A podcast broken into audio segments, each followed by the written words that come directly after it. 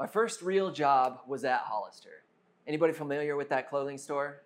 Like most brick and mortar stores, it's not nearly as prominent as it was in previous years. But if you're unfamiliar, Hollister is a clothing brand that specializes in California and surf inspired clothing. Uh, it's marketed to teens who live nowhere near the beach, but who do shop in malls. But Hollister is so much more than just a clothing brand. It's an experience. Maybe you yourself have experienced it. You're just minding your own business, walking through the mall, you know, just a good day, like, you know, when we used to walk through malls just for fun. And you walk past the front of the store and you're just overwhelmed with the smell of cheap cologne and it smells like maybe it's named after beaches in California.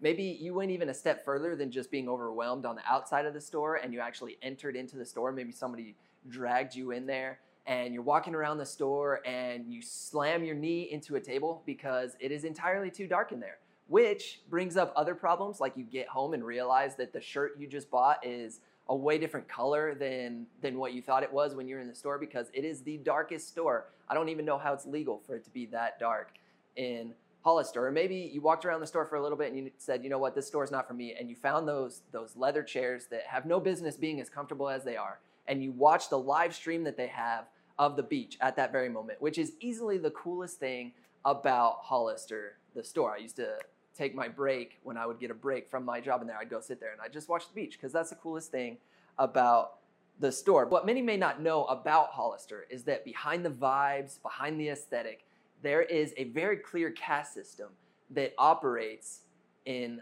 Hollister. There's an upper class and there's a lower class and this is how it operates. The job title of model refers to the people who are hot enough to be seen by the general public who comes into the store. And I know what you're thinking, and that's really what they call that job. They are called models. And a model's responsibilities include uh, overseeing the fitting rooms, spraying that cheap cologne all throughout the store once every hour, uh, taking people through the cash register process so that they can pay for their items, folding clothes periodically, and overall just being the eye candy that is in the store and is hot enough to be seen by the people who shop at Hollister. And as such, they are inherently better than the lowly impact worker. Now, impact refers to the people who are hired by Hollister but are hidden in the back room. They are the uggos who have to go into the stockroom, and an impact's uh, job responsibilities include going to a little scanner gun and looking on the computer and seeing what people have bought from the store in the last hour or so. And then going through the stockroom to these huge closet folded rolling bays, finding the item, scanning that item, throwing it out into the hallway, onto the floor. It's very gross. And then another impact person will come and grab that item, fold that item, and get that item ready to be put placed back on the sales floor.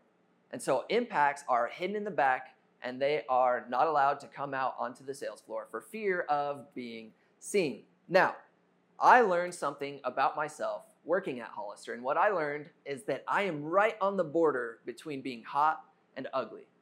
I don't know which side of that line I fall on. That's for you at home to decide. But I fall right on that line of hot and ugly. And I learned that because I applied at Hollister to be a model. I didn't really know what they mean meant when I filled out the application, but I was like, model, that sounds easy, sounds whatever. I don't know what impact means. Um, so let's be a model. And then I was hired as a model, got called me on the phone, offered me the job, said, come into orientation. And so I go in for training and for orientation. And the hiring manager uh, apparently didn't realize that she didn't hire enough impacts and hire too many models, or she realized that I'm only good looking out in the bright lights of the mall food court where my job interview actually took place. And in the darkness of the Hollister store, I'm ugly.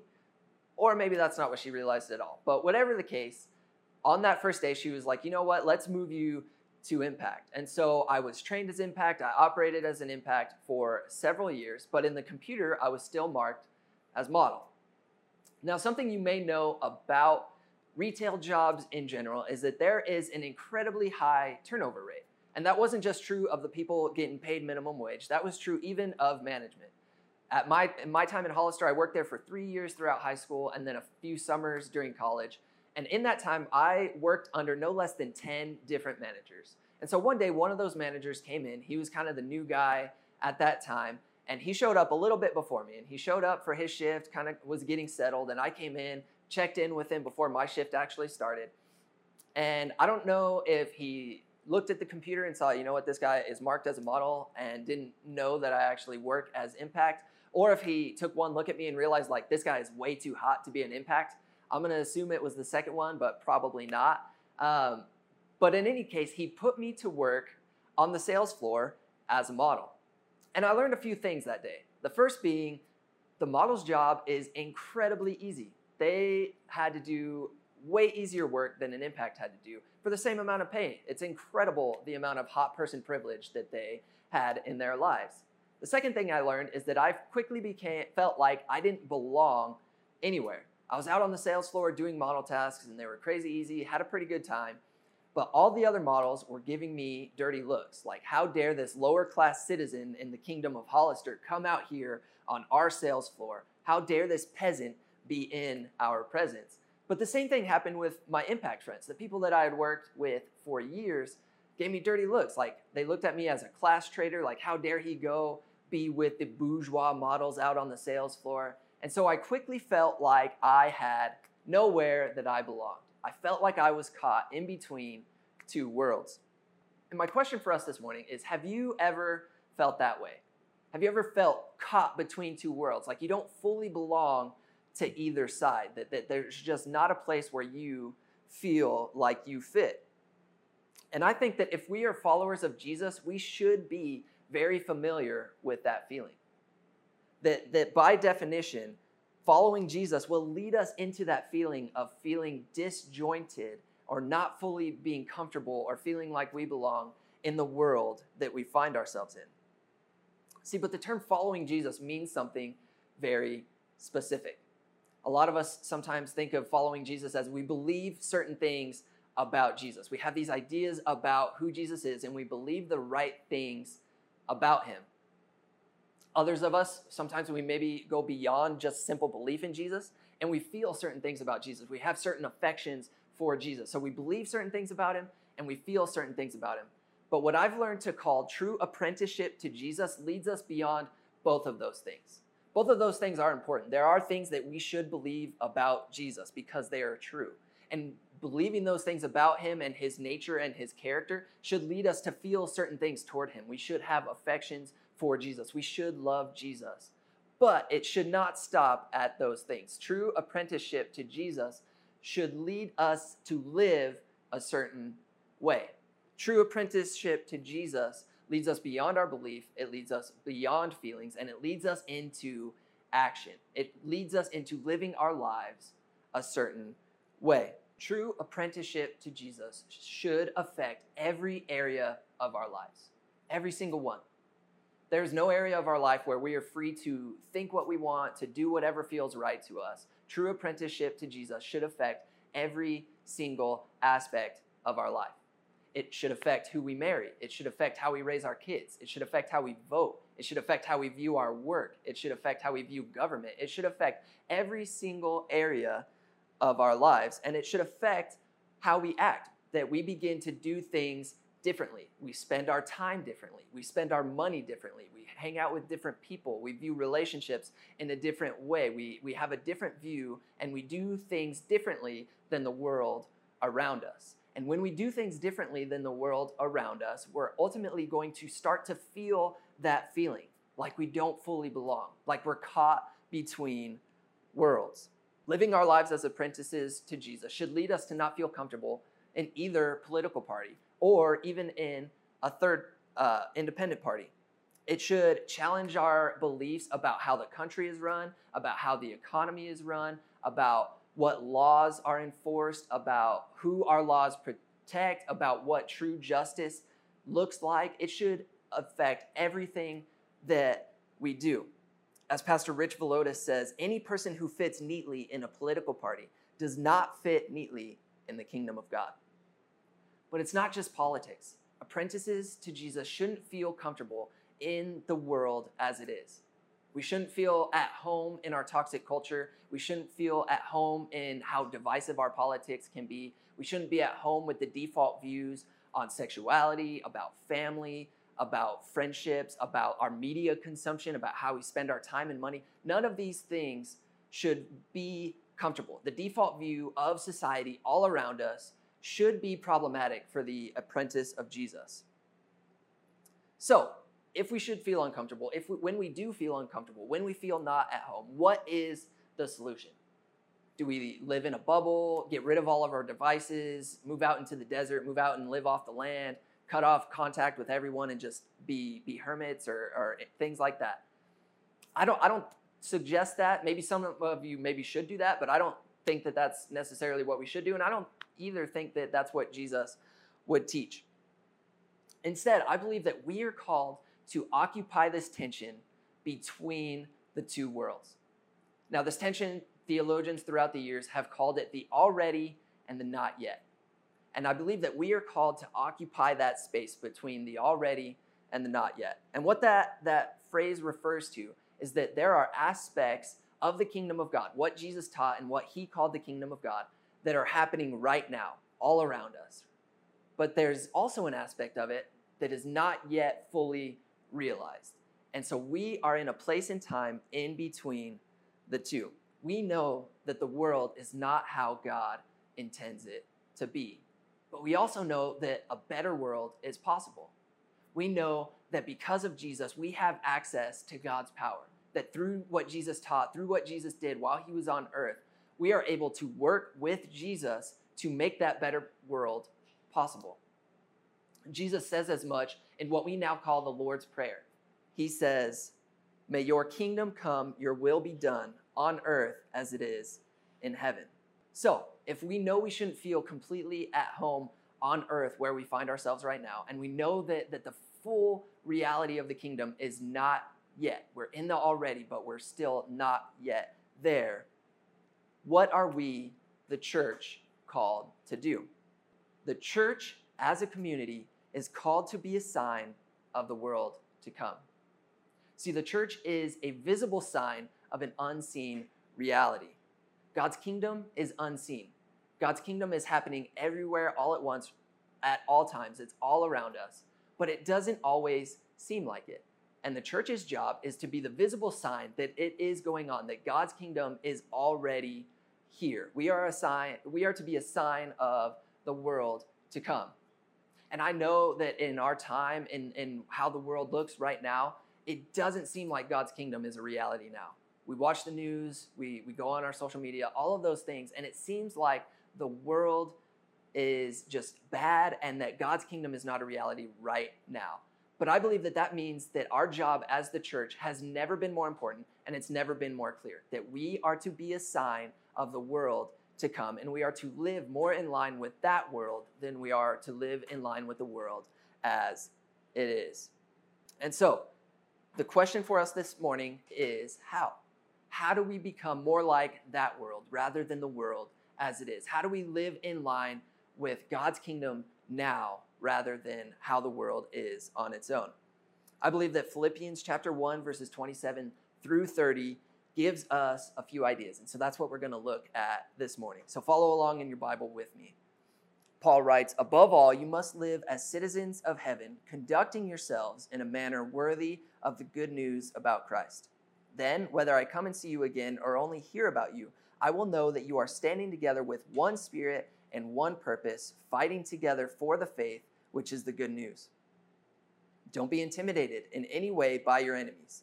This will be a sign to them that they are going to be destroyed, but that you are going to be saved, even by God Himself.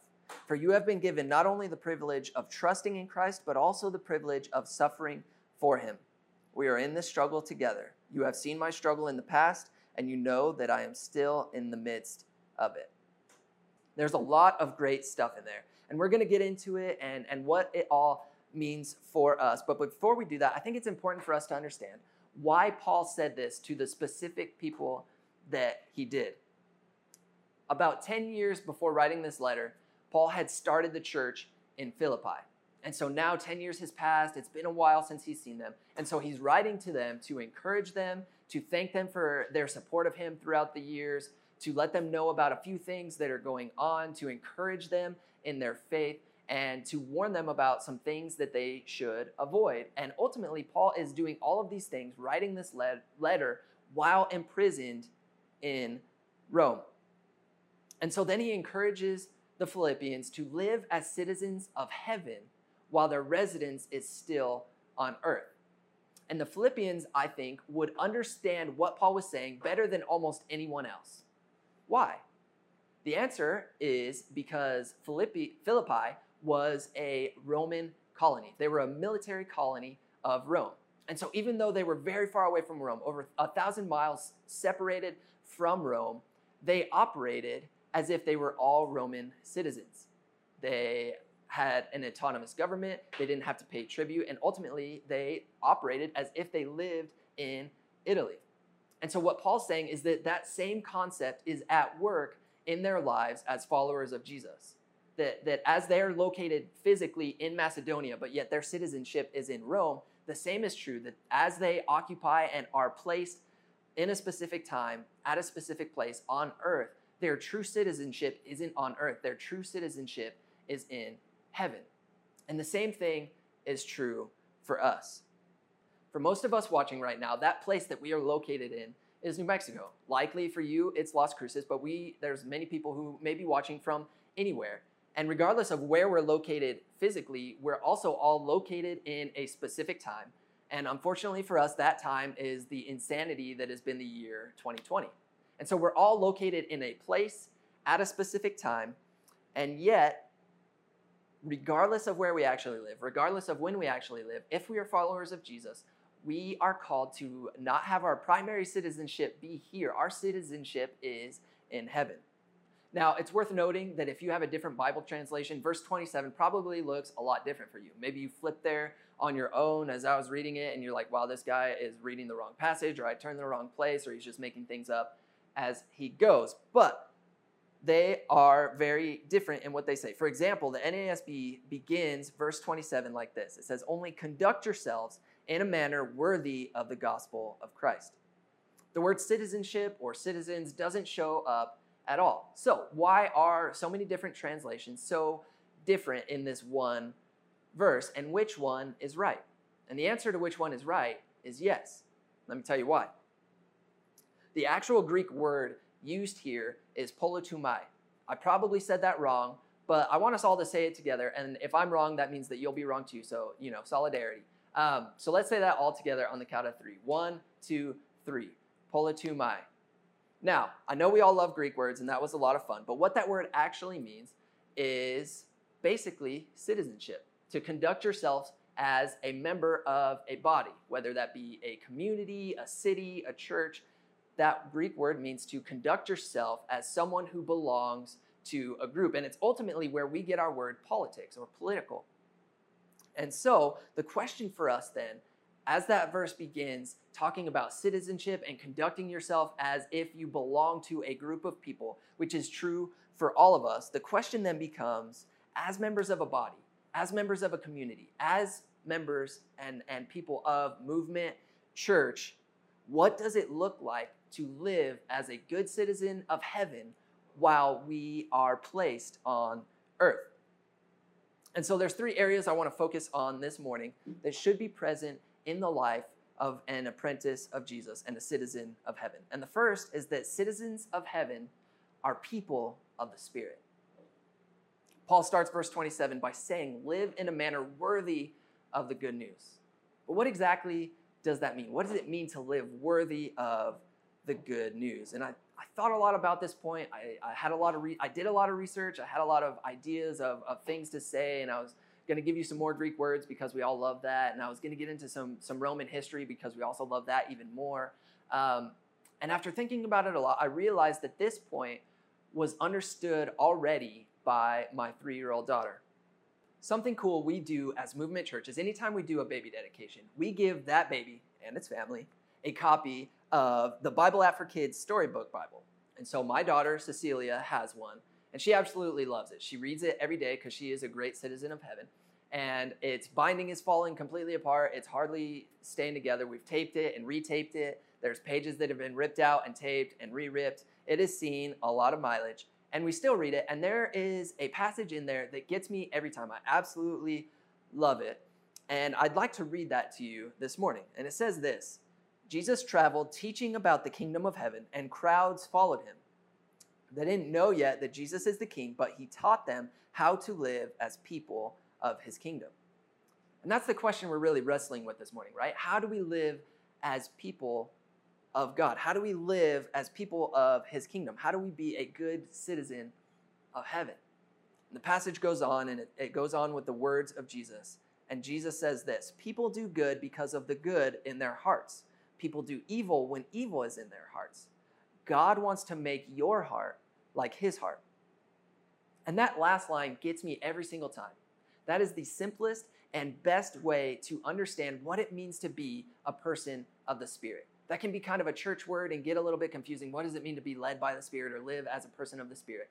All it means is exactly what it says in the kids' Bible that being a person of the Spirit means that you are someone who is in the process of allowing God to make your heart like his heart. It means that you love the things he loves. It means that you are grieved by the things that he gr- is grieved by. And ultimately, it means that you do the things that he would do. Secondly, citizens of heaven attempt to bring heaven's answers to earth's struggles. Twice in the three verses that we looked at, Paul mentions struggling or fighting.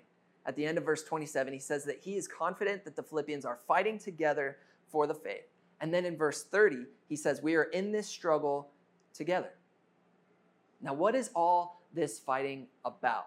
Why all this struggle? Why all this fight? Is, is, is Paul encouraging them to, to be involved in the culture wars? Is he inviting us to take America back for God? Is he, is he encouraging the believers to, to seek political power?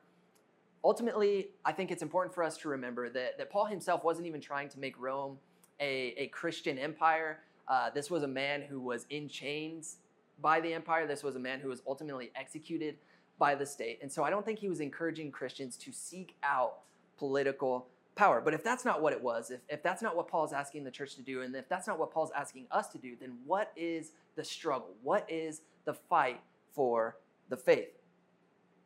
I believe that the struggle that Paul was calling us to be a part of is to believe that a better world is possible and then to work to make that better world a reality. I believe that we are invited to make the Lord's Prayer a reality. That when Jesus prayed, God, your kingdom come, your will be done on earth as it is in heaven, that that wasn't just a prayer for Jesus, that that was an, in, an invitation to all of us who call ourselves apprenticeship, uh, apprentices of Jesus. And I don't know about you, but I often struggle to even believe that a better world is possible. And yet, Paul, in the face of real persecution, encourages the Philippians to work and struggle for the good news. See, the reality is that the kingdom of God is good news and it is worth struggling for. It is worth struggling against the darkness and evil that surrounds us in this present age.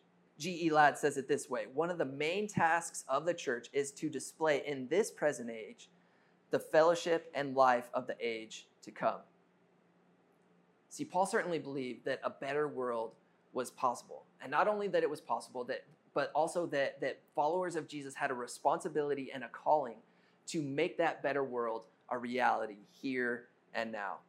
And that challenge extends across time to those of us who are part of the church today, that we attempt to bring heaven's answers to earth's struggles. Lastly, citizens of heaven are strengthened in community.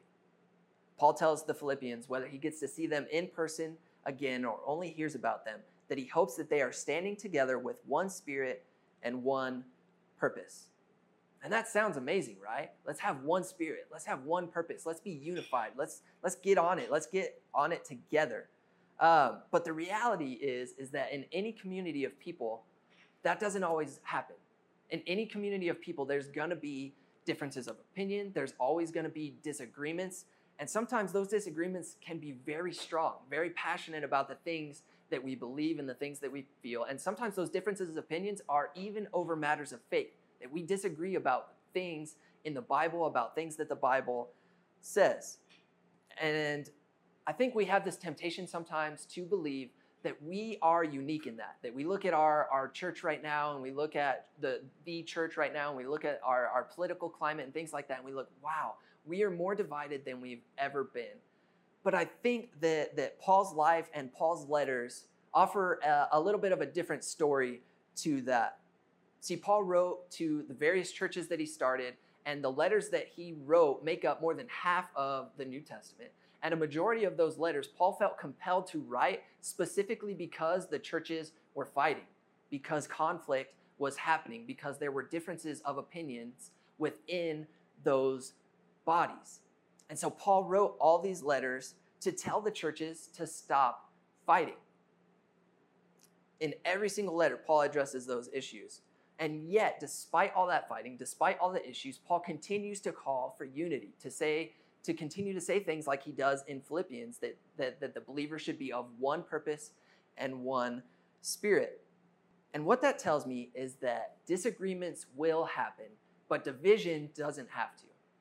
I want to say that again, mostly so that it will sink into my own personal life and so that I can get it into my own heart that disagreements will happen, but division doesn't have to. As a collection of individuals, any church, anywhere, any group of people, there will be disagreements. We will never agree about everything.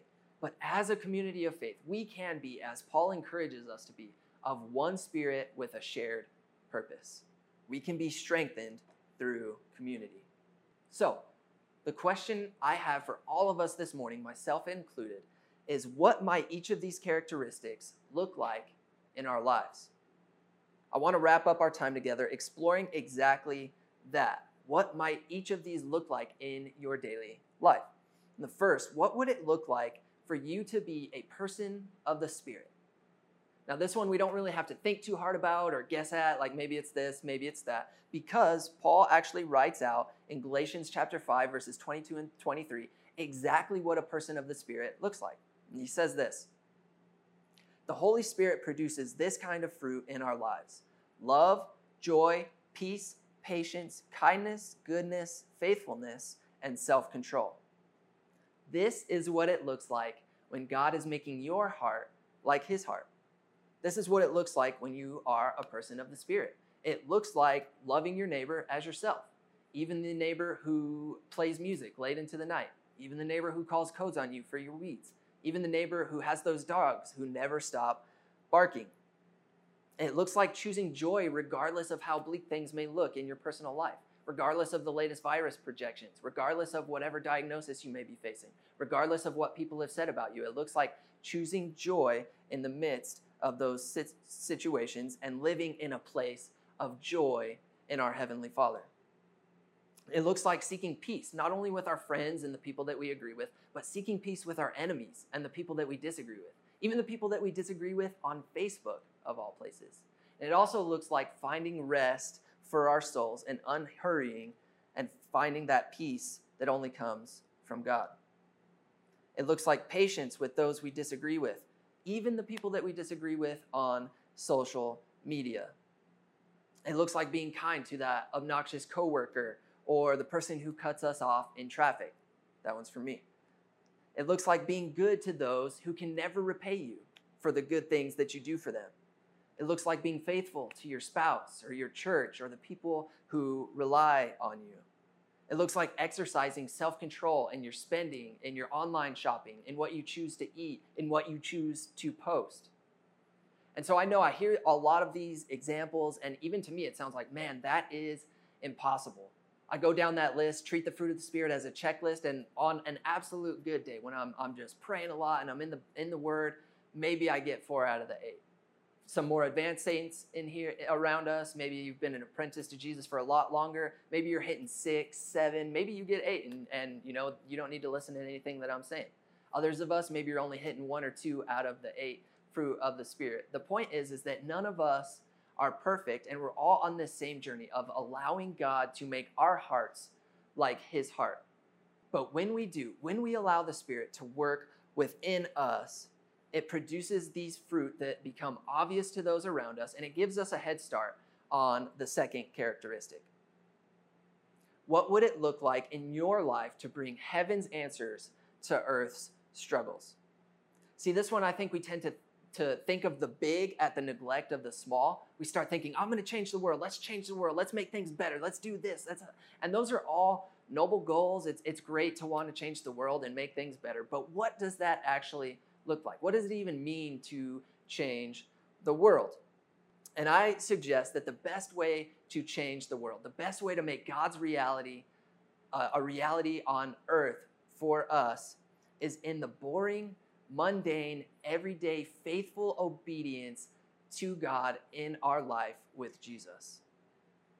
See, we, we must constantly be asking ourselves Does my family, does my neighborhood? Does my relationship? Does my uh, work environment? Do these things look more like the world as it is, or does it look more like the world as God would have it to be?